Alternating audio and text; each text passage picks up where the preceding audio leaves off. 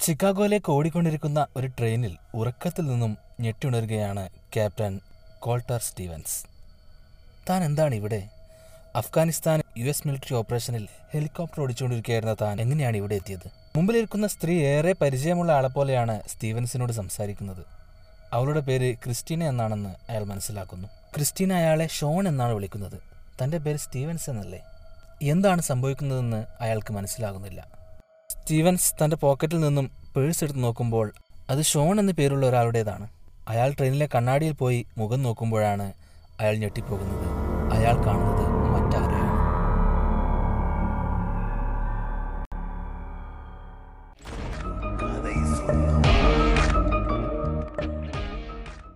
എന്താണ് സംഭവിക്കുന്നതെന്ന് അയാൾക്ക് മനസ്സിലാകുന്നുമില്ല. തന്നെ പരിചയമുണ്ടെന്ന് തോന്നുന്ന ക്രിസ്റ്റീനയോട് എന്താണ് സംഭവിക്കുന്നതെന്ന് ചോദിക്കുന്നതിനിടയിൽ തന്നെ ട്രെയിൻ ഒരു സ്ഫോടനത്തിൽ പൊട്ടിത്തെറിക്കുന്നു.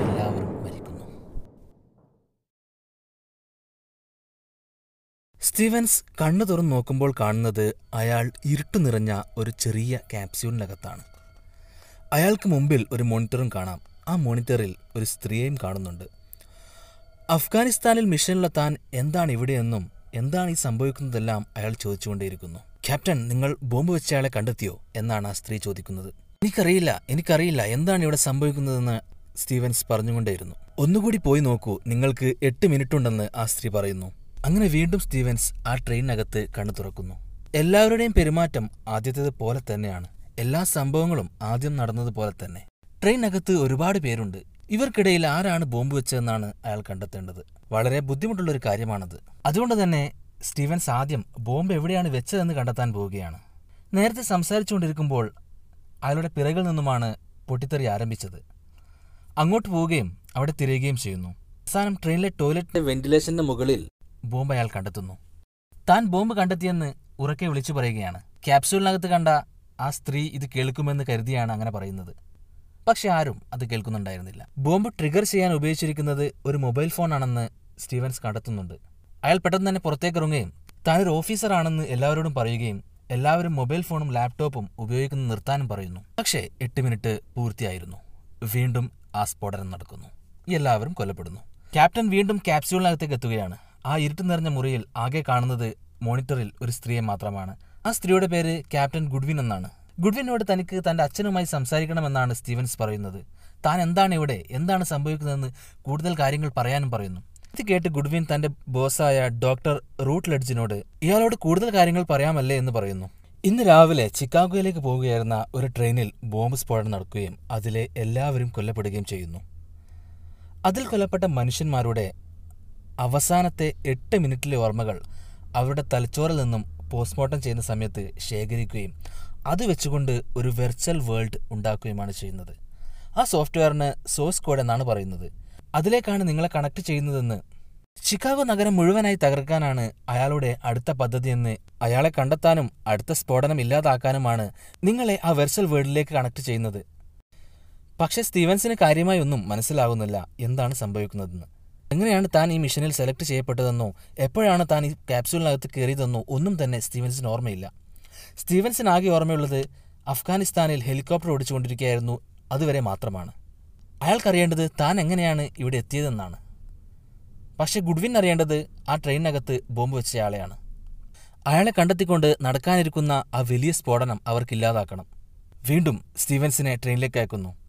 ഇപ്രാവശ്യം അയാൾ ചിക്കാഗോ സ്റ്റേഷനിൽ എത്തുന്നതിന് മുമ്പുള്ള സ്റ്റേഷനിൽ ഒരാളുടെ കൂടെ ഇറങ്ങുന്നു. അയാളാണ് ബോംബ് വെച്ചതെന്ന് സംശയമുള്ളതുകൊണ്ടാണ് തന്റെ കൂടെയുള്ള ക്രിസ്റ്റീനെയും സ്റ്റീവൻസ് കൂട്ടുന്നുണ്ട്. അങ്ങനെ സംശയം തോന്നിയ ആളെ അയാൾ ഫോളോ ചെയ്യുകയും അയാളുമായി തർക്കിക്കുകയും ചെയ്യുന്നു. തർക്കിച്ചുകൊണ്ടിരിക്കുന്നതിനിടയിൽ അവർ തമ്മിൽ അടിപിടിയാവുകയും സ്റ്റീവൻസ് ആ റെയിൽവേ ട്രാക്കിലേക്ക് വീഴുകയും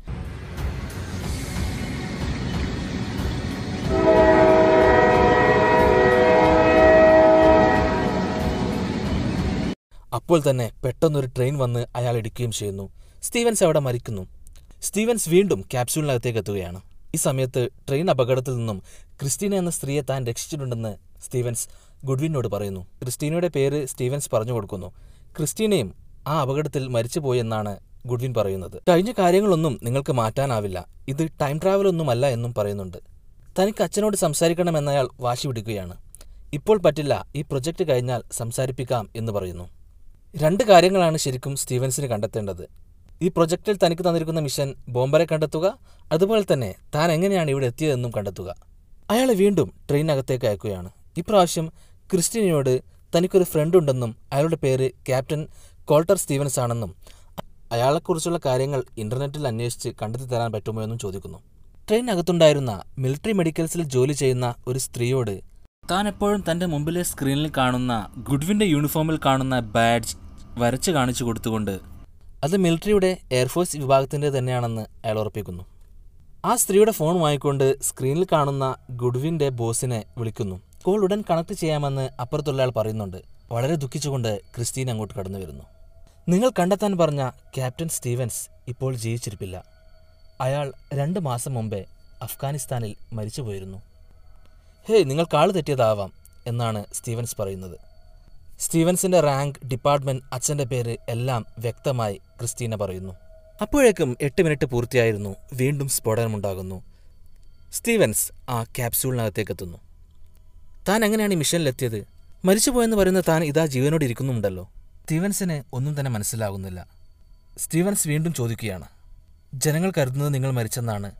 നിങ്ങളുടെ ശരീരത്തിലെ ചില ഭാഗങ്ങൾ മാത്രമേ ഇപ്പോൾ ജീവിച്ചിരിപ്പുള്ളൂ. സോഴ്സ് കോഡ് എന്താണെന്ന് ഡീറ്റെയിൽ ആയി പറഞ്ഞതിന് ശേഷം കഥ തുടരാം.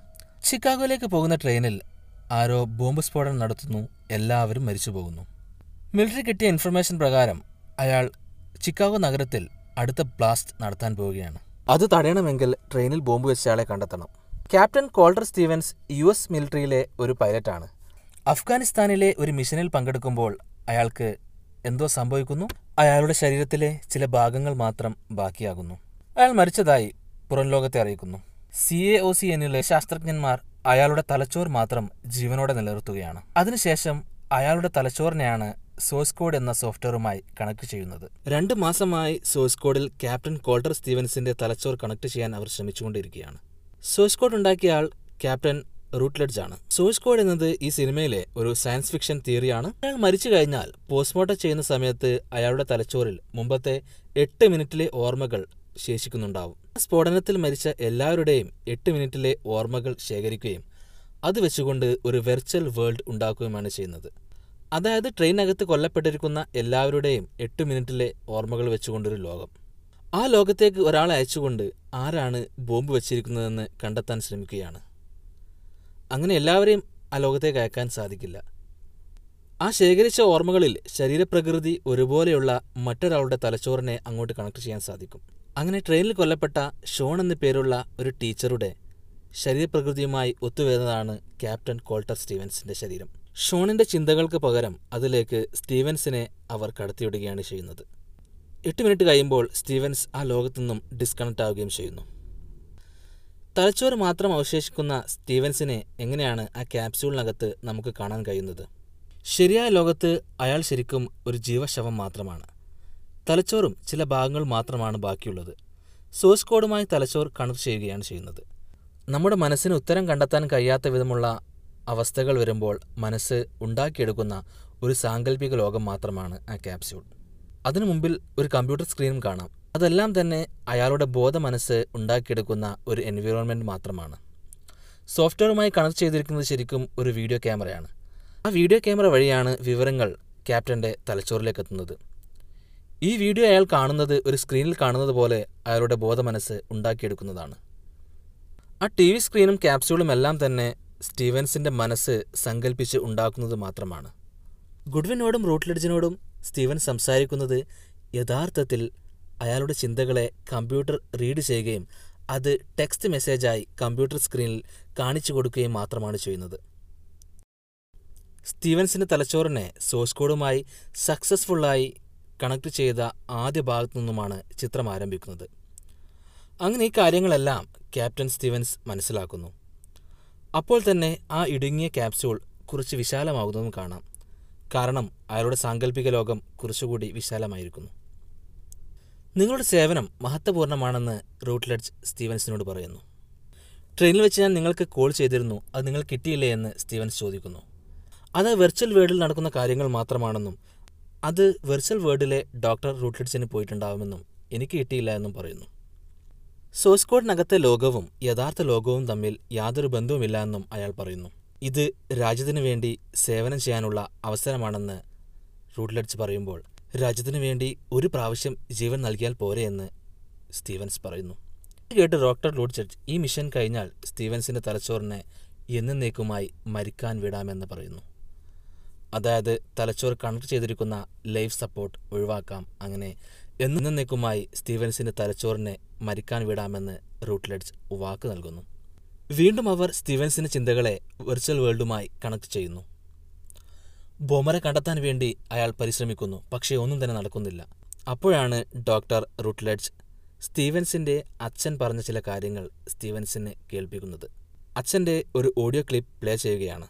രണ്ടു മാസങ്ങൾക്ക് മുമ്പേ സ്റ്റീവൻസ് മരിച്ചുപോയ കാര്യം അച്ഛനെ അറിയിച്ചിട്ടുണ്ട്. തന്റെ മകന്റെ ജീവത്യാഗത്തിൽ അച്ഛൻ അഭിമാനം കൊള്ളുന്നു എന്ന് പറയുന്നത് സ്റ്റീവൻസ് കേൾക്കുന്നു. അച്ഛനെ ക്ലിപ്പ് കേട്ട് സ്റ്റീവൻസ് വീണ്ടും ആ ലോകത്തിലേക്ക് തിരിച്ചു പോകുന്നു ഇപ്രാവശ്യം അയാൾ ട്രെയിനിൽ എത്തുകയും അവിടെ മുകളിൽ ടി ടിയുടെ കമ്പാർട്ട്മെന്റിലുള്ള ഒരു തോക്ക് മോഷ്ടിക്കുകയും ചെയ്യുന്നു. പിന്നീട് ബാത്റൂമിൽ പോയി ആ ബോംബ് അറ്റാച്ച് ചെയ്തു വെച്ചിരിക്കുന്ന മൊബൈൽ ഫോൺ ഡിസ്കണക്ട് ചെയ്യുന്നു. അതിലെ കോൾ ലിസ്റ്റിൽ അവസാനത്തെ കോൾ കണ്ടെത്തുകയും അതിലേക്ക് ഫോൺ ചെയ്യുകയും ചെയ്യുന്നു. ട്രെയിനകത്ത് ഫോണിൽ സംസാരിച്ചു കൊണ്ടിരിക്കുന്ന ഒരാളെ അയാൾ കണ്ടെത്തുന്നു. നിരപരാധിയാണെന്നാണ് അയാൾ പറയുന്നത്. ശരിക്കും അയാൾ ഒരു നിരപരാധിയായിരുന്നു. സ്റ്റീവൻസ് വീണ്ടും ആ ഫോണിലേക്ക് വിളിച്ചുകൊണ്ട് നിങ്ങളുടെ ഫോൺ റിങ് ചെയ്യുകയാണെങ്കിൽ ഈ തോക്ക് ഉപയോഗിച്ച് ഞാൻ അപ്പോൾ തന്നെ വെടിവെക്കുമെന്ന് പറയുന്നു. അങ്ങനെ ഫോൺ ഡയൽ ചെയ്യുമ്പോൾ മറ്റൊരാളുടെ ഫോണാണ് റിങ് ചെയ്യുന്നത്. അപ്പോൾ തന്നെ അടുത്ത സ്റ്റേഷൻ എത്തുകയും അയാൾ ഇറങ്ങിപ്പോവുകയും ചെയ്യുന്നുണ്ട്. സ്റ്റീവൻസ് അയാളെ ഫോളോ ചെയ്യുന്നു. ട്രെയിനകത്ത് വീണുപോയ അയാളുടെ പേഴ്സ് മറ്റൊരാൾ എടുത്തു കൊടുക്കുന്നത് കാണാം. സ്റ്റീവൻസ് അയാളെ ഫോളോ ചെയ്യുകയാണ്. ഡെറിക് എന്നാണ് അയാളുടെ പേര്. അയാൾ അറിഞ്ഞുകൊണ്ട് തന്നെ തന്റെ പേഴ്സ് മറ്റൊരു കമ്പാർട്ട്മെന്റിൽ ഉപേക്ഷിക്കുന്നു. അയാൾ ട്രെയിനിൽ നിന്നും പുറത്തേക്ക് ഇറങ്ങി നടക്കുന്നു. സ്റ്റീവൻസ് ചെന്ന് ആ പേഴ്സ് പരിശോധിക്കുന്നു. ട്രെയിൻ അപ്പോൾ തന്നെ മൂവ് ചെയ്യാൻ തുടങ്ങിയിരുന്നു. സ്റ്റീവൻസ് കഷ്ടപ്പെട്ട് ട്രെയിനിൽ നിന്നും ചാടി പുറത്തേക്കിറങ്ങുന്നു. ആ വീഴ്ചയിൽ അയാൾക്ക് പരിക്ക് പറ്റുന്നുണ്ട്. എന്നാലും അയാൾ ഡെറിക്കിനെ ഫോളോ ചെയ്യുകയാണ്. അവസാനം അയാൾ ഡെറിക്കിന്റെ വാന്റെ അടുത്തെത്തുന്നു. ട്രെയിനിൽ നിന്നും ചാടി വീഴുന്ന സ്റ്റീവൻസിനെ കണ്ടുകൊണ്ട് ട്രെയിനിലെ എമർജൻസി ബട്ടൺ അമർത്തിക്കൊണ്ട് ക്രിസ്റ്റീനയും ഇറങ്ങിയിരുന്നു. അവളും സ്റ്റീവൻസിന് പിന്നാലെ പോയിരുന്നു. ടെറിക് താനാണ് ബോംബ് വെച്ചതെന്ന് സമ്മതിക്കുന്നു. അടുത്ത സ്ഫോടനത്തിനായി വാനിൽ സെറ്റ് ചെയ്തിരിക്കുന്ന ബോംബ് ശേഖരം സ്റ്റീവൻസിന് കാണിച്ചു കൊടുക്കുന്നു. ക്രിസ്റ്റീൻ അങ്ങോട്ട് വരുമ്പോൾ സ്റ്റീവൻസിന്റെ ശ്രദ്ധ മാറുകയും ആ തക്കത്തിന് ഡെറിക് സ്റ്റീവൻസിനെ തന്റെ കയ്യിലുള്ള പിസ്റ്റൾ വെച്ചുകൊണ്ട് വെടിവെക്കുന്നു. അപ്പോൾ തന്നെ ഡെറിക് ക്രിസ്റ്റീനെയും വെടിവെച്ചു കൊല്ലുന്നു അപ്പോഴാണ് ഡെറിക് ഒരു സൈക്കോപാത്താണെന്ന കാര്യം നമുക്ക് മനസ്സിലാകുന്നത്. ഈ ലോകം മുഴുവൻ നരകമായി മാറിയിരിക്കുകയാണെന്നും അതിനെ സ്വർഗമായി മാറ്റേണ്ടതുണ്ടെന്നും അതിനാദ്യം ഇപ്പോഴുള്ള എല്ലാത്തിനെയും ഇല്ലാതാക്കണം. അതിനുവേണ്ടിയാണ് താൻ സ്ഫോടനം നടത്തുന്നത് എന്നാണ് ഡെറിക് പറയുന്നത്. ബോംബിന് ട്രിഗർ ചെയ്തു വെച്ചിരിക്കുന്ന മൊബൈൽ ഫോൺ ഡിസ്കണക്ട് ചെയ്തതുകൊണ്ട് ബോംബ് പൊട്ടില്ല എന്നാണ് സ്റ്റീവൻസ് വിചാരിക്കുന്നത്. പക്ഷേ ദൂരെ നിന്നും ആ ട്രെയിൻ ഒരു ചാരമായി മാറുന്നത് സ്റ്റീവൻസ് കാണുന്നു. അവിടെ കിടന്നുകൊണ്ട് സ്റ്റീവൻസ് മരിക്കുകയാണ്. വീണ്ടും തിരിച്ച് ക്യാപ്സ്യൂളിനകത്തേക്ക് എത്തുന്നു. സ്റ്റീവൻസ് ബോംബർ ആരാണെന്ന് കണ്ടെത്തിയെന്ന വിവരം ഗുഡ്വിനെ അറിയിക്കുന്നു. ആ വാന്റെ നമ്പറും പറഞ്ഞു കൊടുക്കുന്നു. യഥാർത്ഥ ലോകത്ത് ആ വാൻ പോലീസ് കസ്റ്റഡിയിലെടുക്കുന്നു ഡെറിക്കിനെ പോലീസ് അറസ്റ്റ് ചെയ്യുന്നു. സോഴ്സ് കോഡ് വൻ വിജയമായതുകൊണ്ട് ഗവൺമെന്റ് ഈ പ്രൊജക്ടിന് കൂടുതൽ ഫണ്ട് അനുവദിക്കുമെന്ന് ഡോക്ടർ റൂട്ട്ലെഡ്ജ് പറയുന്നു. ഈ വിജയത്തിന്റെ ആഘോഷത്തിനായി എല്ലാവരും പോവുകയാണ്. പക്ഷേ ഗുഡ്വിൻ മാത്രം അവിടെ നിൽക്കുന്നു. സ്റ്റീവൻസ് അവസാനമായി ഒന്നുകൂടി തന്നെ സോഴ്സ് കോഡിലേക്ക് അയക്കാൻ ആവശ്യപ്പെടുന്നു. കാരണം ആ ഒരു ലോകം യഥാർത്ഥമാണെന്നാണ് സ്റ്റീവൻസ് കരുതുന്നത്. അതുപോലെ തന്നെ ട്രെയിനിലെ ബോംബിൽ ചിലപ്പോൾ രണ്ട് ഫോണുകൾ കണക്ട് ചെയ്തിരിക്കാം. അതുകൊണ്ട് തന്നെയാണ് അത് പൊട്ടിത്തെറിച്ചത്. ഒന്നുകൂടി തിരിച്ചുപോയി ആ സ്ഫോടനം നടക്കുന്നത് ഇല്ലാതാക്കണം. അവസാനമായി അയക്കുമ്പോൾ എട്ട് മിനിറ്റ് കഴിഞ്ഞാൽ ലൈഫ് സപ്പോർട്ട് ഡിസ്കണക്ട് ചെയ്യണമെന്നും പൂർണമായി സ്റ്റീവൻസിനെ മരിക്കാൻ വിടണമെന്നും ഒരു മനുഷ്യത്വത്തിന്റെ പേരിൽ ഗുഡ്വിൻ സമ്മതിക്കുന്നു. പക്ഷേ ഡോക്ടർ റൂട്ട്ലെഡ്ജിന്റെ തീരുമാനം മറ്റൊന്നായിരുന്നു.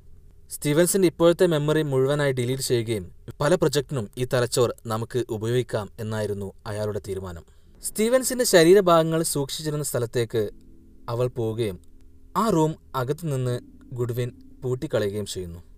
അപ്പോഴാണ് ശരിക്കും നാം സ്റ്റീവൻസിന്റെ ശരീരഭാഗങ്ങൾ കാണുന്നത്. എട്ട് മിനിറ്റ് പൂർത്തിയാവുമ്പോൾ ഗുഡ്വിൻ ലൈഫ് സപ്പോർട്ട് ഓഫാക്കുന്നു. യഥാർത്ഥ ലോകത്ത് സ്റ്റീവൻസ് പൂർണമായും മരിക്കുന്നു. ഡോക്ടർ റൂട്ട്ലെഡ്ജ് ദേഷ്യം പിടിക്കുന്നു. സോസ്കോഡുമായി സക്സസ്ഫുള്ളായി കണക്ട് ചെയ്ത ഏക തലച്ചോറാണ് ഗുഡ്വിൻ ഇല്ലാതാക്കിയത്. അവസാനത്തെ ലൂപ്പിൽ എട്ട് മിനിറ്റ് പൂർത്തിയാകുമ്പോൾ യഥാർത്ഥ ലോകത്ത് തലച്ചോറിനെ മരിക്കാൻ വിടുകയാണ് ചെയ്യുന്നത്. ആ ലൂപ്പിൽ സ്റ്റീവൻസ് ക്രിസ്റ്റീനയോട് ഇന്ന് ജോലിക്ക് പോകണ്ട എന്നും ഒരു ദിവസം മുഴുവൻ നമുക്ക് ഒരുമിച്ച് ചിലവഴിക്കാമെന്നും പറയുന്നു.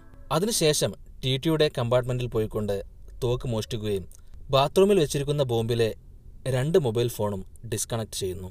ശേഷം ഡെറിക്കിനെ ചിക്കാഗോയ്ക്ക് മുമ്പുള്ള സ്റ്റേഷനിൽ ഇറങ്ങുന്നത് തടയുകയും ട്രെയിനിന്റെ ഒരു തൂണിൽ കെട്ടിയിടുകയും ചെയ്യുന്നു. ഡെറിക്കിന്റെ കയ്യിലെ പിസ്റ്റൾ പിടിച്ചു വാങ്ങുകയും രണ്ട് മൊബൈൽ ഫോണും താൻ ഡിസ്കണക്ട് ചെയ്ത കാര്യം ഡെറിക്കിനോട് പറയുകയും ചെയ്യുന്നു. അതിനുശേഷം ഡെറിക്കിന്റെ ഫോൺ ഉപയോഗിച്ചുകൊണ്ട് പോലീസ് സ്റ്റേഷനിലേക്ക് വിളിക്കുകയും ട്രെയിനകത്തും സ്റ്റേഷനിലെ വാനിലും ബോംബ് വെച്ച കാര്യം സമ്മതിക്കുകയും ചെയ്യുന്നു. ശേഷം സ്റ്റീവൻസ് തന്റെ അച്ഛനെ വിളിച്ചുകൊണ്ട് സ്റ്റീവൻസിന്റെ ഒരു ഫ്രണ്ടാണ് വിളിക്കുന്നതെന്ന് പറഞ്ഞുകൊണ്ട് കുറച്ചുനേരം സംസാരിക്കുന്നു.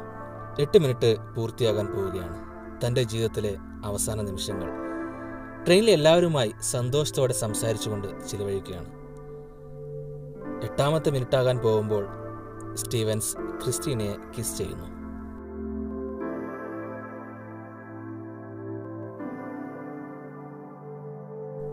എട്ടാം മിനിറ്റിൽ സ്ഫോടനം നടക്കുന്നില്ല. ആ ലോകവും അവസാനിക്കുന്നില്ല. അപ്പോഴാണ് അവർക്ക് മനസ്സിലാകുന്നത് സോഴ്സ് കോഡ് മറ്റൊരു ലോകം സൃഷ്ടിച്ചിരിക്കുകയാണ്. എല്ലാ ലൂപ്പിലെയും പോലെ ആ ലൂപ്പ് അവസാനിക്കുന്നില്ല. ലൂപ്പിലുള്ള എല്ലാവരും മരിച്ചു പോകുന്നത് കൊണ്ടോ അതോ ഷോണിന്റെ ശരീരം ഷോണിലെ ശരീരത്തിലുള്ള സ്റ്റീവൻസ് മരിച്ചു പോകുന്നത് കൊണ്ടോ ആവാം ബാക്കിയുള്ള ലൂപ്പെല്ലാം അവസാനിക്കുന്നത്. അവസാനത്തെ ലൂപ്പിലെ ലോകം എട്ട് മിനിറ്റ് കഴിഞ്ഞിട്ടും അവസാനിക്കുന്നില്ല. ആ ലോകം എന്നേക്കുമായി തുടരുകയാണ്. ഷോണിന്റെ ശരീരത്തിൽ സ്റ്റീവന്റെ മനസ്സോടെ അയാൾ ജീവിതം മുന്നോട്ട് കൊണ്ടുപോവുകയാണ്. ഈ സോഴ്സ് കോഡ് ഉണ്ടാക്കിയ പാരലൽ വേൾഡിലെ സ്റ്റീവൻസ് ആ വേൾഡിലെ ഗുഡ്വിന് ഒരു ഇമെയിൽ അയക്കുന്നു. ഇന്ന് നടക്കാൻ പോകുന്ന രണ്ട് ബോംബ് സ്ഫോടനങ്ങൾ വിഫലമാക്കിയിരിക്കുന്ന കാര്യമാണ് മേലിൽ പറയുന്നത്. അത് ഞാനും നിങ്ങളും കൂടി ചെയ്തതാണെന്ന് ഗുഡ്വിനോട് സ്റ്റീവൻസ് പറയുന്നു. ഗുഡ്വിൻ അത് സത്യമാണെന്ന് വാർത്തകളിൽ നിന്നും മനസ്സിലാക്കുന്നു. നിങ്ങൾ വിചാരിക്കുന്ന പോലെ സോഴ്സ് കോഡ് വെറും എട്ട് മിനിറ്റേക്ക് മാത്രമല്ല എന്നും അത് മറ്റൊരു ലോകം തന്നെ സൃഷ്ടിക്കുകയാണെന്ന കാര്യം മേലിൽ പറയുന്നു. അതായത് ആ പാരൽ വേൾഡിൽ സോഴ്സ് കോഡ് ഇതുവരെയായിട്ടും ഉപയോഗിച്ചിട്ടില്ല. സോഴ്സ് കോഡിന് ഉപയോഗിക്കാൻ വേണ്ടി അവിടെ സ്റ്റീവൻസ് എന്നയാളുടെ ശരീരം നിങ്ങൾ വെച്ചിട്ടില്ലേ? അയാളെ സോഴ്സ് കോഡിലേക്ക് അയക്കുന്ന സമയത്ത് അയാൾക്ക് നിങ്ങൾ ധൈര്യം നൽകണം അയാളോട് പേടിക്കരുത് എന്ന് പറയണമെന്നും ആ മേലിൽ പറയുന്നു. ഈ സംഭവങ്ങളെല്ലാം നടക്കുന്നത് സോഴ്സ് കോഡിനകത്തുള്ള ആ പാരൽ വേൾഡിലാണ് യഥാർത്ഥ ലോകത്ത് മറ്റൊന്നാണ് സംഭവിച്ചിരിക്കുന്നത്. സോഴ്സ് കോഡ് ഉപയോഗിക്കുന്ന സമയത്തെല്ലാം ഓരോ ലോകങ്ങളാണ് ഉണ്ടായി വരുന്നത്. നാം ഈ കാണുന്ന കാര്യങ്ങളെല്ലാം തന്നെ സോഴ്സ് കോഡിനകത്തുള്ള മറ്റൊരു ലോകമാണെന്ന് ചിന്തിക്കുന്നവരുമുണ്ട്. ചിലപ്പോൾ സോഴ്സ് കോഡിനകത്തുള്ള ഓരോ ലൂപ്പുകളും ഓരോ ലോകമായി മാറുന്നുണ്ടാവാം. അല്ലെങ്കിൽ കണക്ട് ചെയ്യാൻ ഉപയോഗിച്ചിരിക്കുന്ന ആൾ ആ ലോകത്ത് മരിക്കാതിരിക്കുമ്പോൾ മാത്രം ആ ലോകം എന്നേക്കുമായി തുടരുന്നതാവാം. എന്താണ് പാരലൽ വേൾഡ് എന്നും ടാൻജന്റ് യൂണിവേഴ്സ് എന്നും അറിയാൻ ഡോണി ഡാർക്കോ എന്ന ചിത്രവുമായി ബന്ധപ്പെട്ട് ഞങ്ങൾ ചെയ്ത വീഡിയോ കാണാവുന്നതാണ്. കൂടുതൽ സിനിമാ വിശേഷങ്ങളുമായി വീണ്ടും വരാം. പീസ്